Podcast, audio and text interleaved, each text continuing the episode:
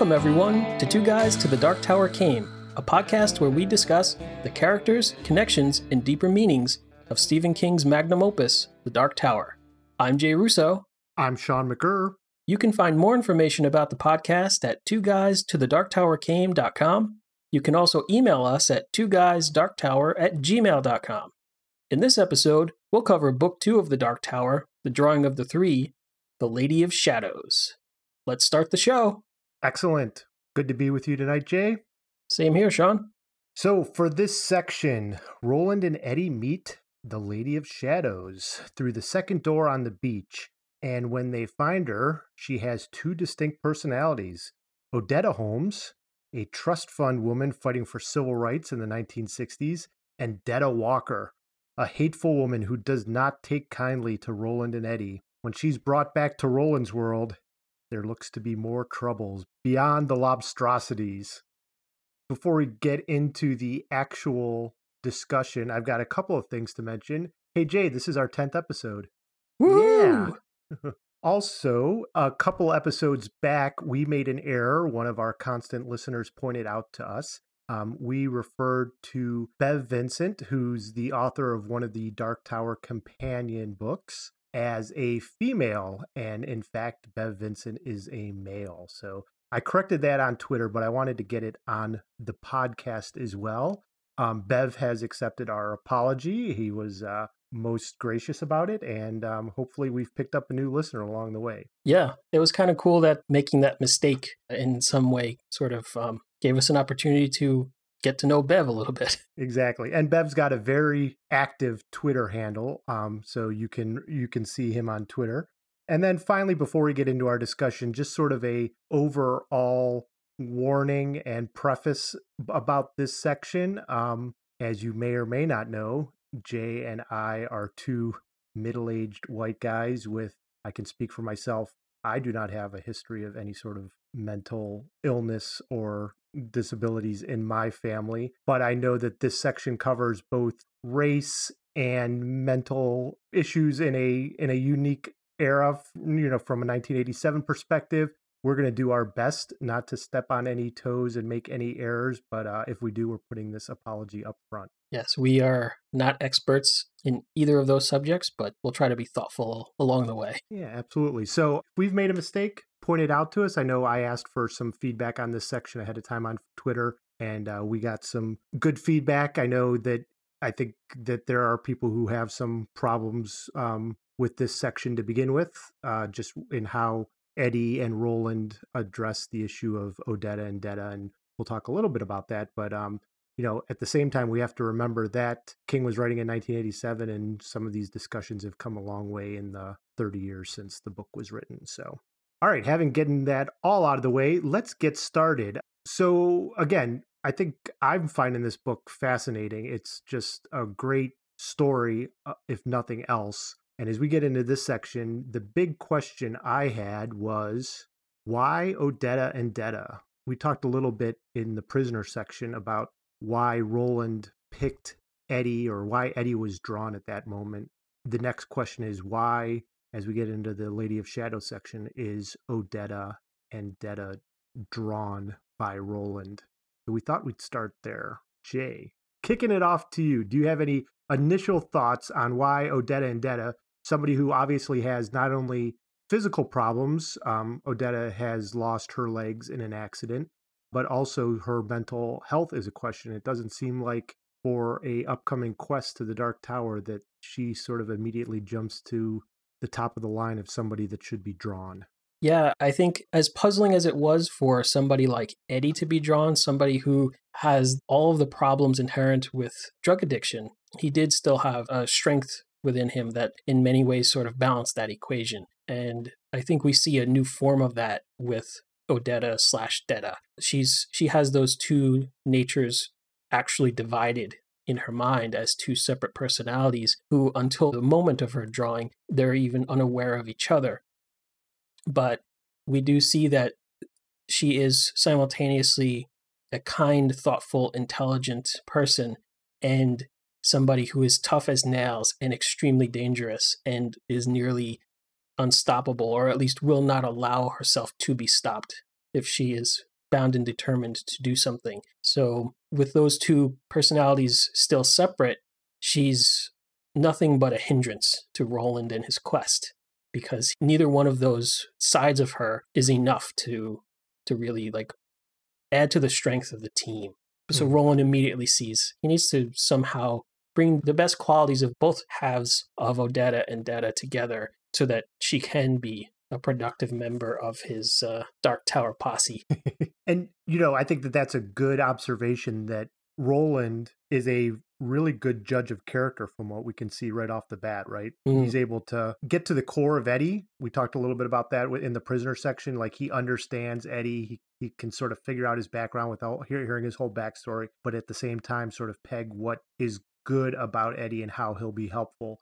And he seems to do that with Odetta slash Detta right away. He's not as dumbfounded by like, oh my God, what are we going to do with this? You know, I think that's part of Roland's nature, right? It's like, okay, this is what I've got to work with. Why am I going to work with this? Yeah, he's so practical. to adapt. Yep. So at the same time, though, so we've got that from Roland's perspective, but what about this character from King's perspective as an author? Why does he introduce her like this and what are we supposed to as the reader take away from this character who is a very different character from Eddie in race in age in time period and background and oh yeah by the way she has not schizophrenia but uh dissociative identity disorder and so it, it does sort of as a reader i think put you in a unique situation and we learn a lot about Odetta and Detta in this chapter, right? Her background as Odetta as a child, the injuries that have happened to her, her upbringing, the fact that she's from the South. Um, and then we get introduced to Detta, who's sort of the it almost of, of Odetta, right? The the foul mouthed, white man hating, petty thief caricature. Caricature of a yeah, right. Yeah, I mean she she's a construct of Odetta, and that's why she is this caricature. And I thought that that was actually kind of uh, an interesting aspect to the Detta personality. That I, I would argue that if it weren't for Odetta's economic class, level of education, and general sophistication in the world, she wouldn't have had the awareness to create this amalgam of a caricature that is Detta. You know, the over the top patois of the slang and the jive and the attitudes and it's not real and Eddie recognizes that immediately because he's known plenty of black people in his life from all walks of life but he's never encountered one that talks like that except in the movies or except right. in a book and he's like this is just like this is a fictionalized over the top caricature of, of a very specific type of black person that has never really existed except in racist stereotypes. Yep. That a black woman would become a racist stereotype as a coping mechanism is kind of fascinating, but I don't think she would ever have become that exactly if she weren't already aware of what some of those stereotypes were. Sure. And we get that in in Odetta's background, right? I mean, she is well right. versed in the the movement. I mean, that's a big piece of, of, of her background, right? Her father came from the South. Uh, he made money in the dental business and moved north. And yet, even as a trust fund baby, she's sort of drawn back to, hey, what can I do to help my people? And she's protesting, and she's back in Oxford protesting during the movement and and with uh, Martin Luther King and others. And so she does have this sense of what does it mean to be an African American in this society? And you, to your point, exactly, she's she's conflating this entirely racist stereotype that's put out, and and and that's her second personality in the in in the story. Why do you think King establishes Odetta as such a wealthy person? She's not just middle class or the average person on the street. She's like hyper wealthy. Hmm you know she lives in one of the more exclusive parts of Manhattan, which is already one of the more expensive places in the country to be, and she lives in an incredible apartment. She has a, a limousine and a full time chauffeur to take her anywhere she wants to go.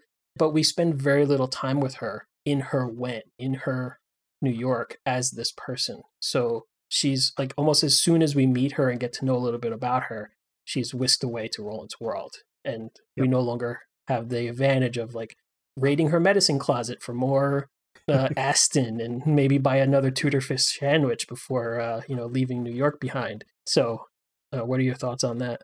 Yeah, I mean, you know, so a couple things. One, it distinguishes her from Detta, right? Because Detta seems to be slumming it, as it were, in another part of Manhattan. Um, with just enough to get by. She does petty thievery, which is obviously something Odetta does not have to do at all. She's worth so much money that she would never have to steal anything, let alone costume jewelry, mm-hmm. right? Like that's that's it sets Odetta and Detta apart, but it also sets Odetta apart from Eddie in the fact that Eddie is not rich at all. He grew up in the projects as well.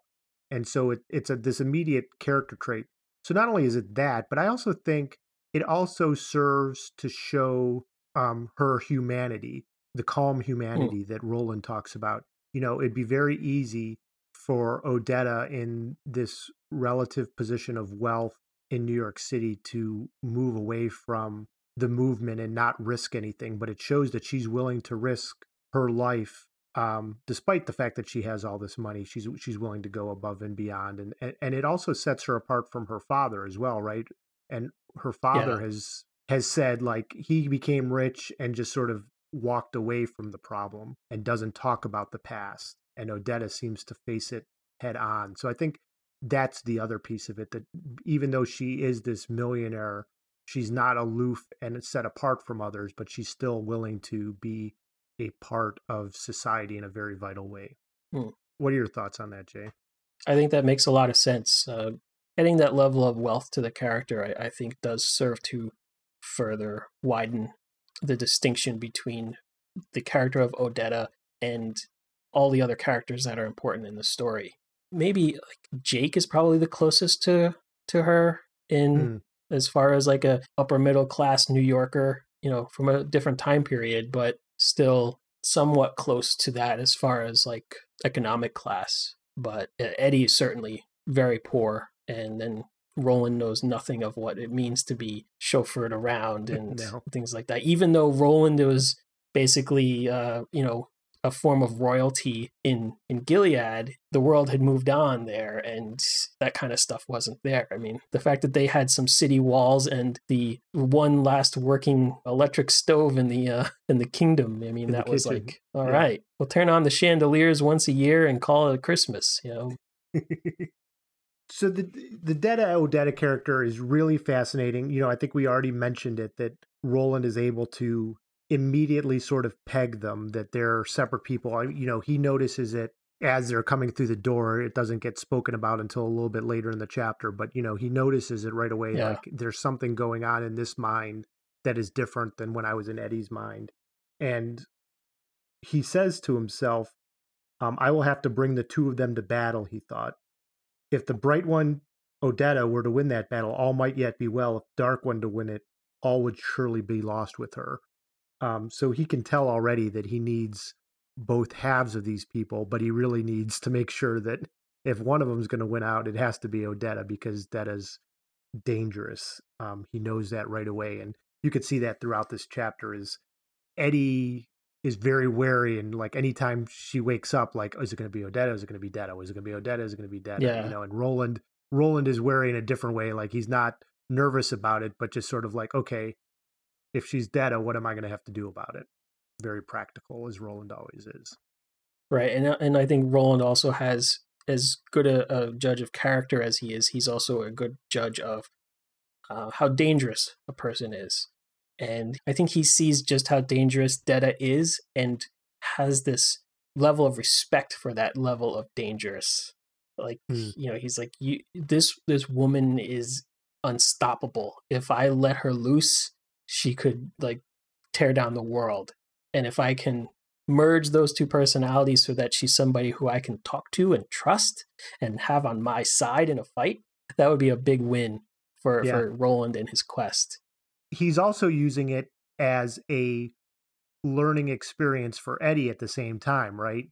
So yeah, Eddie needs to be trained as well, and you know he can tell Eddie until he's blue in the face, "Hey, watch out for her, watch out for her." And Eddie's like, "Yep, yep, I will watch out for her. I will watch out for her." And mm-hmm. Eddie, of course, falls asleep, and Roland doesn't take the overly, "Hey, I'm going to be fatherly and protect you before anything bad happens." He's going to say, "Okay, I'm going to show you what's going to happen if you're not careful, like I warned you to, and just get it far enough that okay, now I've learned my lesson. So it's a learning moment for for for Eddie. He learns it the hard way, right? With the uh, as, as Detta wakes up in the middle of the night attempting to kill him. yeah, it comes at the cost of a smashed face. Yeah. I also thought it was really interesting how just from like a psychological perspective, this this magical element of the story of the door and how the door works and how it allows Roland to enter the mind and the psyche of this person who he is drawing into his world. It's also this way of like actually getting to know at this, in, you know, in the real world, something in a way that would be impossible. Uh, that mm. when he enters Eddie's mind, he meets the mind of a person who is mentally stable and and aware and smart. But when he goes into Odetta's mind, he's confronted with two different identities. But it also opens up a window between those two minds, and they, for the first time, realize each other. But what they didn't realize was that unconsciously they were avoiding the truth of each other. They're avoiding the the reality that the other existed.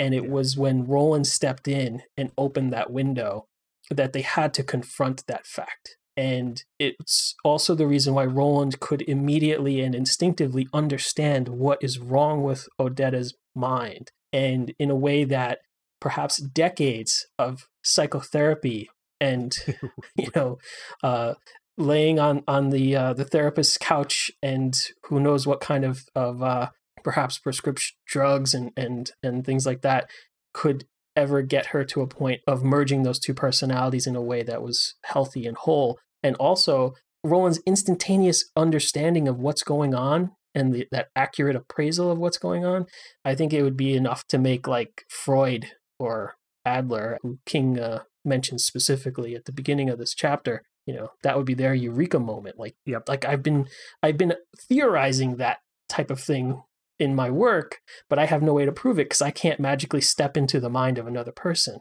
And here, Roland gets to do just that. Yep. You know, and not to leave Eddie out, he, to some extent, he's willing to confront Odetta in a way that the people in Odetta's life in 1960s Manhattan are unable to do. So her chauffeur doesn't say anything, right? Like even when she's been yeah. gone for three weeks missing in her Detta persona, he's he mm-hmm. doesn't ask like where have you been there's something wrong you haven't been around and part of that might be due to her wealth right like the chauffeur doesn't want to yeah. lose his job the doorman at the building doesn't want to lose his job uh, the doctor who saves her life when she gets hit by the subway he doesn't see her again to, to sort of work this out but eddie and roland are able to confront her and say hey here's what's happening eddie's the one who points out hey you're telling me this story but it doesn't match up you're wearing the jewelry that you say you don't wear. Like these are all the things that they're able to say and do that other people won't. So,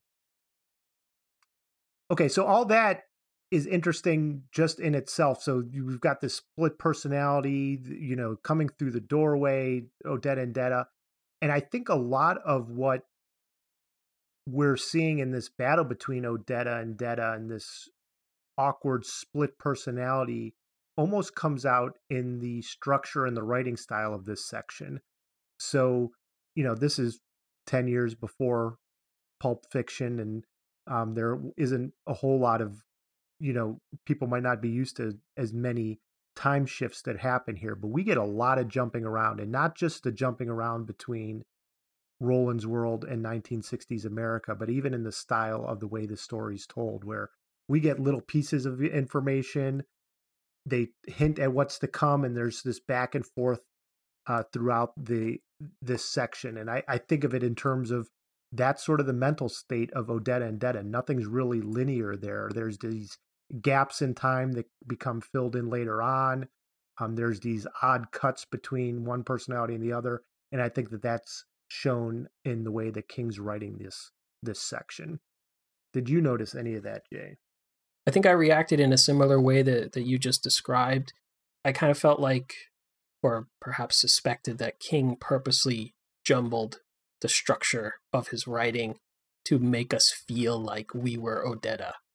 And I think that he did that very successfully because I have been conditioned by things like Pulp Fiction and other movies that are just you know unstuck in time that I'm used to it now. It's, it's not jarring to me. Sure. Like I've learned I've learned to speak with that accent or something, but it definitely puts you in that mindset because this is very uh, this is a very different structure than the section on Eddie. And I think uh, King is being very crafty in, in having the structure of his writing and the structure of the narrative feel disjointed in the way that perhaps this person with two personalities actually it's not personalities but with with two identities really right. um, is navigating her reality uh, making up pieces of time that don't exist so that she doesn't think that there are gaps and filling in those pieces and things aren't happening in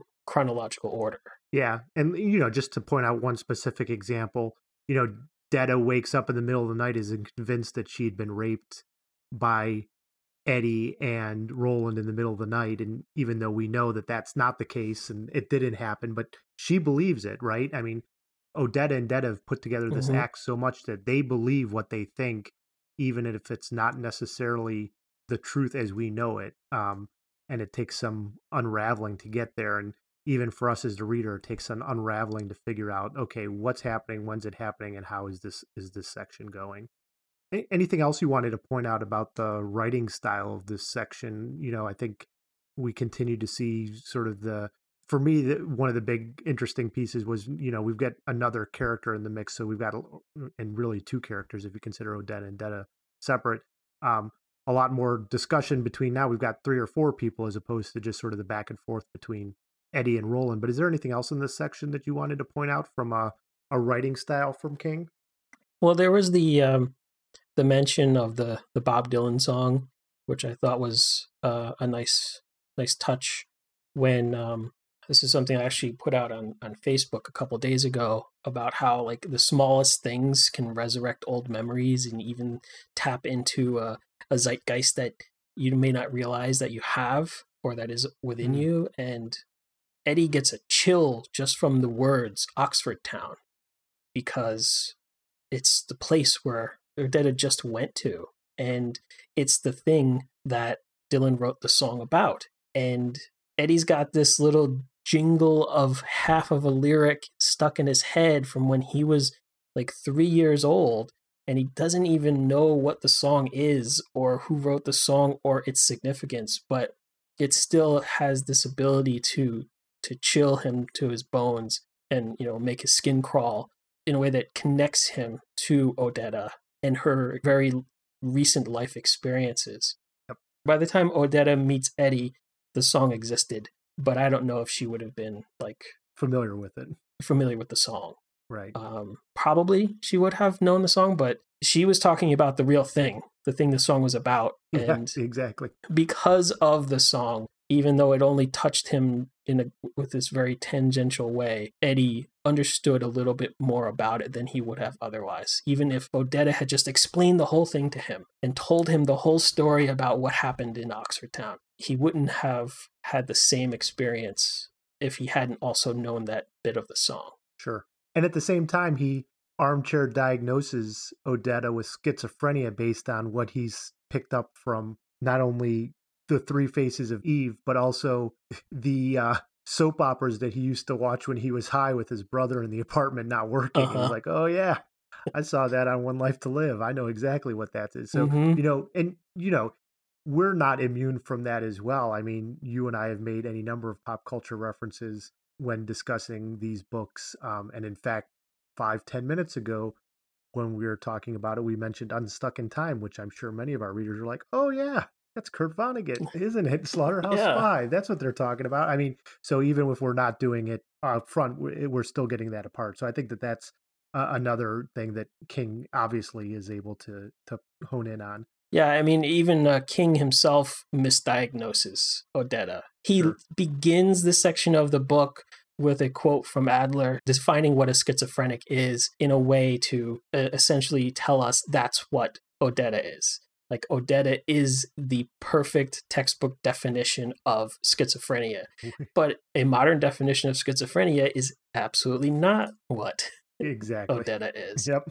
I don't know if the definitions have changed or maybe just the science has advanced to the point where we understand these are different things, but And even our understand, yeah, even the layperson's understanding of it has changed too in the past 30 years too, I'm sure. So, Hmm. um, this is another section where we get a lot of cultural references. So not only the ones we've pointed out, but you know, movies, TV, you know, slang is a big uh, a big piece in this uh, section too. Is we get Eddie's mid 80s slang versus Odetta's 60s slang, and just sort of the references between sort of their cultural gap that they have, even though they grew up in the same America and, and in New York City, there's just this big gap between a black woman in the 60s versus a young white man in the 80s and just what they know and can talk through. yeah, I really enjoyed hearing them swap slang from their respective times. And I really liked the way that Eddie kind of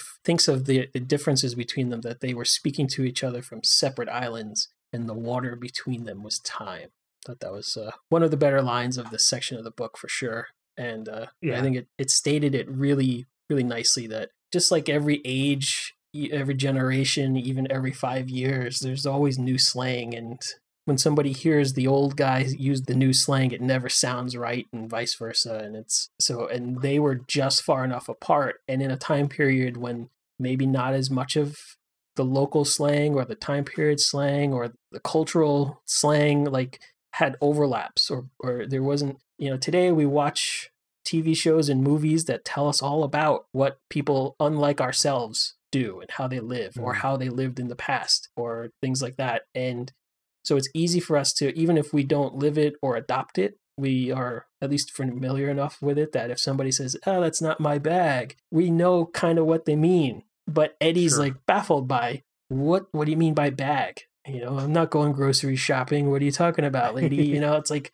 really why don't you get it's not my bag So you're saying that urbandictionary.com was not available to Eddie or uh it or was a Odetta? nascent website back then i think You actually had to go to the library and check out Urban Dictionary. Uh, it was it was a reference book though, so they kept it behind the counter. The librarians wouldn't let it out. yeah and the librarian gave you like really judgy looks when you asked for it but if there's one thing that crosses all matter of time and space, it's motherfucker. Eddie knows motherfucker. that's right Detta has a little bit of a twist on it. It's Mafa, but we- get the we get the idea. yeah It's very clear to both Roland and and Eddie what she's saying when she calls them honk mafas. That's right. And of course, it always like cheers my heart because motherfucker is my favorite word. so every time I got to read Detta just go off onto one of her uh, her rants that usually began, ended, and somewhere in the middle a couple of times had honk mafa and this that mafa. I was just like hee mafa. And I just love, you know, Roland's obliviousness to, you know, it my my favorite is still the clearing of customs that when you go to the priest and you go through the clearing of customs procedure. But um when he says ah she thinks I'm from a race of people called the honk mafas, that's just sort of uh interesting. Indeed, you are, Roland. Indeed, you are. So uh, I know there's been a lot said about how the movie is going to deal with this interaction because Idris Elba is, of course, black, and whether or not there will be the same sort of interaction between um, Detta and Idris Elba's character of Roland in, in the upcoming Yeah. movie. But um, it's going to we'll make see if- less sense for for her to call Idris Elba gray meat.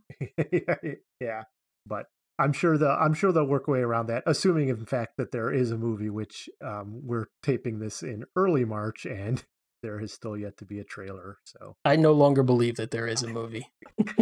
I think Andy Kaufman is has been creating this movie in his head, and it's just uh, one last prank on us. All right, so we've now got three slash four people that have changed the dynamics of the group. So Gunslinger, we just get Roland with a little bit of Jake along the way. In the prisoner section, we get Roland and Eddie and their sort of buddy movie section, and now we get Eddie and Roland and Odetta and Detta, and this really sort of changes the character dynamics of the group. Um, and the first one is that Eddie almost immediately falls in love with Odetta. like Roland brings her through the door. Uh, they have a talk. They're comforting one another. You know, they've obviously been through a traumatic experience together, getting pulled into this alien world. But there's more mm-hmm. to it than that. I think. I mean, it's not just a bonding over a traumatic experience. It's you know, Eddie's looking into her eyes and saying, "Wow, this woman's something else." Yeah, you know, it's funny. Just a moment ago, you were saying like, you know, there might be other worlds than these, and the the the thing that crosses time and space is and I thought you were going to say love, but you said motherfucker. yeah, one and the same. I mean, basically yeah. synonyms, and, aren't they? and as far as I'm concerned, they are because funny story. I once told one of my best friends who uh, I've been friends with since college, so this is like uh, you know we've been really really close friends for more than 20 years. I said to him one day, just kind of randomly, I think calling somebody motherfucker is just another way of saying I love you. so every once in a while, we don't see each other that often, but like just be walking past each other and kind of kind of look at each other and go like, motherfucker. and then he knows. And he's since adopted this with his wife. Like every once in a while, he'll like kind of just like catch his wife's eye and say, motherfucker. And, and they know what they mean. So so I thought that was like an interesting uh, overlap of my my perception of that word and and how it connects me to my friends and loved ones. Very nice. And you, we're all we're all quickly learning for those of you who've been following the podcast since uh, we started why we've made that change from clean to explicit in iTunes. it was also that Jake could have his moment in the sun saying motherfucker over and over again. also, I could stop censoring myself in general conversation too.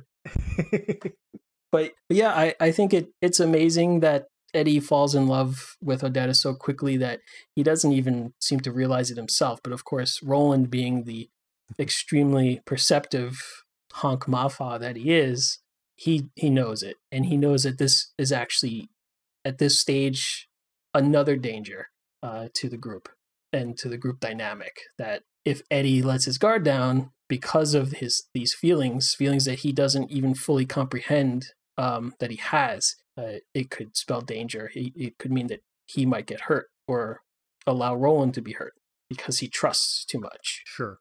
The the nice thing too about Roland is he, and I think we see it even more. So in this section, so the shuffle section was a lot of Eddie hating Roland because of what Roland what he what he thinks Roland has done to him, taken away his life and brought him into this world and not allowed him to go get Popeye's chicken. Bringing in Odetta and Detta, you know, Roland and Eddie become much more supportive of each other, almost like we saw at the end of the prisoner section when they were talking about, oh, this is going to be their way to the tower. But they're cracking occasional jokes with each other. They're sort of being supportive. You know, when as you said, when Rolly, Roland sort of sees that Eddie's falling in love, he, I'll go get water from the hills and leave you two alone for, yeah. for a moment, you know. Um, yeah, these, these you know, long throat clearing moments, like I guess I'll make myself scarce. I'll go get water, even though I'm dying of fever right now, and it's a long walk to the fresh water. Um, yeah, but like Roland and Eddie have become more supportive of each other. They're becoming more um sort of understanding of what is needed and how they're going to all have to work together and Roland's being just sort of understanding where where they need to be and um, I think you pointed out that you know there's a, a, place where Roland says to Eddie, "You could be a gunslinger. I needn't be the last after all. It's in you, Eddie. I see it. I feel it." You know, he's starting to right really build Eddie up in some way and showing him that he is going to be useful on this quest. So uh, there's a lot of good pieces here with uh, Roland and Eddie. I thought. Yeah, even the the moment when like Roland claps Eddie on the shoulder and it, it startles both of them. The, the, that moment of affection is like you know Eddie's like, wait, did that just happen? And Roland's kind of like, why did I just do that? I'm probably going to sacrifice this guy uh, at some point on the quest because I'm just a heartless bastard. But here I go again that, that that's Roland for you. Hey, I love you and all, but the tower's all there is, man. yeah, I mean, Roland thought the same thing of Jake. He thought if this this boy were allowed to grow into a man and and be trained along the way, he could be a gunslinger. Mm-hmm. But it became pretty apparent that that would never happen because Jake would not live that long. Yeah. It doesn't seem like Roland has the same expectation of Eddie that like it seemed like at the end of the gunslinger or the halfway through the gunslinger, Roland had figured out and made or, or accepted the fact that Jake was a sacrifice to reach the man in black, and then it's made explicit to him by the man in black. There isn't anybody telling Roland Eddie needs to die for you to succeed. Hmm. But Roland is just, I think, a pragmatist to a fault and says, This is a dangerous life we live. This is a quest that requires, you know, extreme effort, bad conditions, and deadly foes. It's not going to work out nicely for anybody. But there's a difference there. One's like, yeah. you have to let somebody die. The other is, you you are building a, a cadre of soldiers to help you and the, the the latter feels more positive and more encouraging yes. so it's like maybe roland says it's okay if i let myself become attached to these people mm, yeah. even though they probably yeah. will die miserable painful deaths. No spoilers i'm just talking generalities here. Sure you're sure of course. So this section of the book doesn't really you know we get hints of of roland thinking i need to bring these two folks together. Odetta and detta and that's that's going to be my way of solving it. Um but we don't get to that conclusion i mean the conclusion we get to is that eddie realizes hey Detta is dangerous um and really our only next step is to get to the third door because Roland is dying. We need to get him more antibiotics or he's going to die of fever. Mm-hmm. Um, we're running out of bullets and we're going to have to start smashing lobstrosities for our food and that's going to be dangerous and who knows yep. what that is going to do to us in our sleep um, so it's sort of Empire Strikes Back ending where we're not in a very good spot when we get to the end of this uh, section with the Lady of Shadows, as things are are on the ropes for our our heroes. What other things did you want to point out in this section before we leave our audience today, Jay? I'd say there were a couple of things in this section that I started thinking of as huh moments. Because these are not so much as like errors, uh, like the way we talked about which way is north and, and west and all that stuff last time, but it's more like throughout this section, they are pushing Odetta's wheelchair along the beach. Now, anybody who's tried to push anything on wheels through sandy or pebbly terrain knows that that's a major pain in the butt. So you immediately can picture how difficult this must be. Then you add to that equation a person sitting in the chair who absolutely wants to ruin your day in any way she can. So it occurred to me, and I admit it did not occur to me until the just a couple of days ago when I was thinking about this. Why didn't they modify her wheelchair to make their lives a little easier? In the prisoner section, or maybe it was the shuffle section, Eddie creates a travois to drag Roland behind him up the beach. Clearly, there's enough lumber or tree branches or something, or maybe even that very same uh, pile of sticks that he had yep. could be lashed to the sides of her wheelchair and turn it into a rickshaw. Raise the front wheels off of the ground, lean it back on a slight angle, and pull it behind you. It would be a world easier. And I'm kind of like dumbfounded that it never occurred to me reading this so many times over the years I don't know if it occurred to King, but it clearly didn't occur to the characters in the story. And am I being too cynical to think that King did this just so that we could have that one line of now Eddie's the pusher. Yeah. Haha, you know? Which is a good line, you got to admit. Like... yeah. yeah, and it really makes Detta angry. So I didn't notice it either till you pointed it out. And the more I think about it, the more I think, yeah, that would have been the way to go. Like they could have even figured out a way you know, even if they didn't want to pull the wheelchair, even almost take it apart, you know, like and just one person carries the wheels while the other one drags her on the the chair. Yeah, there's so many ways that they could have done this that could have worked. Or now... or turn it into the um what do you call the thing that uh you always see like the pharaohs being carried on in a, a litter yes. or something. Yeah, right. You know, like uh, make it so that both of these strong men can carry at each end and they carry the weight of the wheelchair and the the woman sitting in it, or or just put her in it. And I don't know. It's like there could have been other ways to deal with this that didn't involve being at the mercy of her shenanigans and also dealing with the sand and the wheels and all that stuff. Yeah, put put the wheels on like sled pieces or something. Like there, you're right. Anyhow, all right. So my oh, it would have taken two sticks and some shoelaces, and they would have been okay.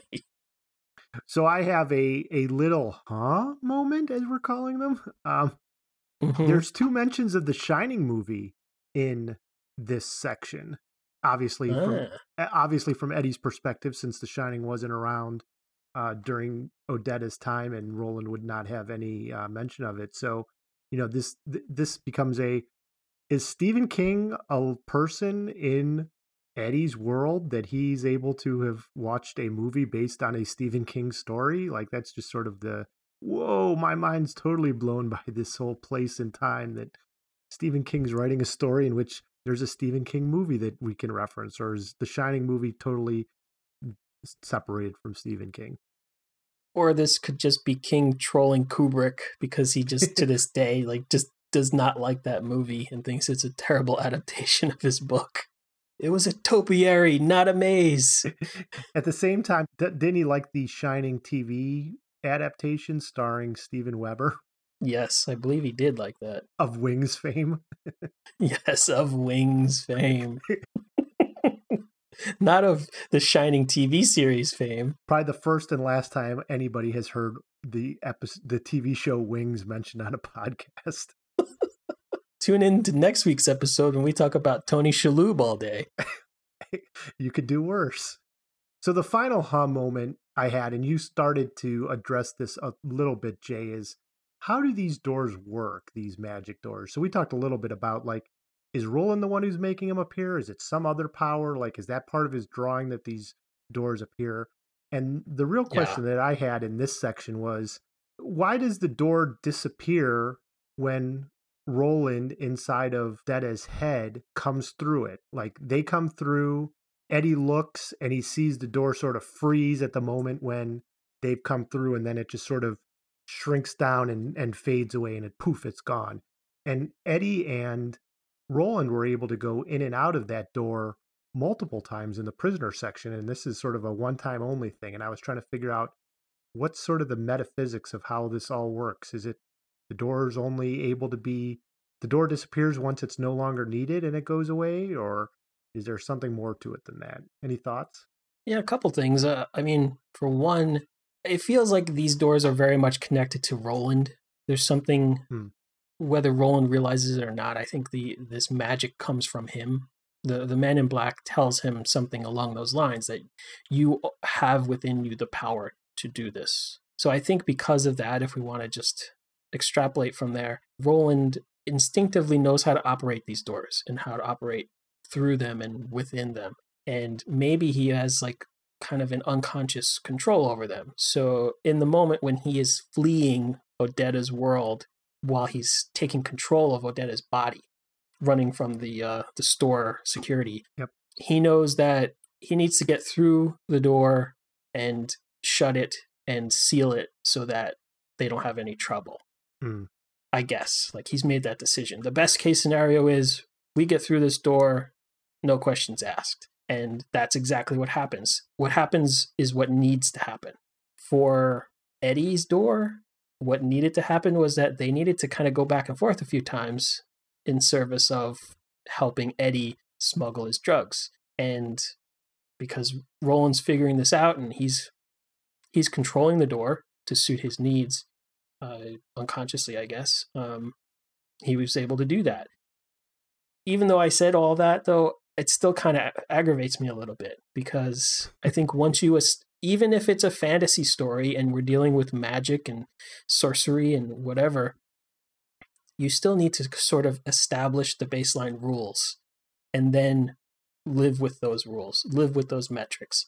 And if we spend all of the prisoner section telling us this is how the doors work, and then the very next door we encounter works differently, it feels like a cheat or maybe just a flub. I don't know. I, I just um, there's no reason why they couldn't have just slammed the door in the security guard's face and then reopened it, or let him come through and went and then did another Jack Andolini on him. You know, it's like Yep. that would have sucked for that guy, but we didn't need to have the door just poof out of existence. And even the way the door shut forever, when Roland Roland had to physically close Eddie's door, and only when he did that did it shut with this clang of finality and then fall over onto the beach Yeah. and stopped being a, a portal to this other world. For Odetta's door, it just, you know, vanished. Yeah. They, they didn't have to close it. So that's kind of why, yeah, I would, I would classify this as a huh? exactly. Well, at least there was no uh, directional errors that we caught in this section, so the the chapter's got that going for Yeah. Good job, Stephen King. You didn't make any errors. Two guys are not judging you on the errors you made, oh world famous writer. All right. Do you have anything else, Jay, or should we wrap this up?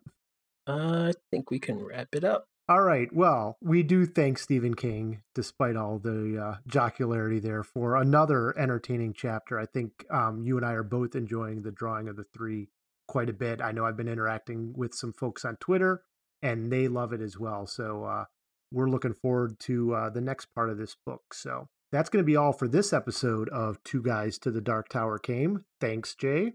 Thank you. Links to all of our contact information is available in the show notes. You can email us at two guysdarktower at gmail.com. You can also find us on Facebook at facebook.com slash two guys dark tower, and our Twitter handle is at two guys dark tower. If you like the show, please rate and review us on iTunes. On our next episode, join us as we cover book two of the Dark Tower, the drawing of the three, the reshuffle section. It's about 30 pages long. For Jay Russo, I'm Sean McGurr. Thanks for listening.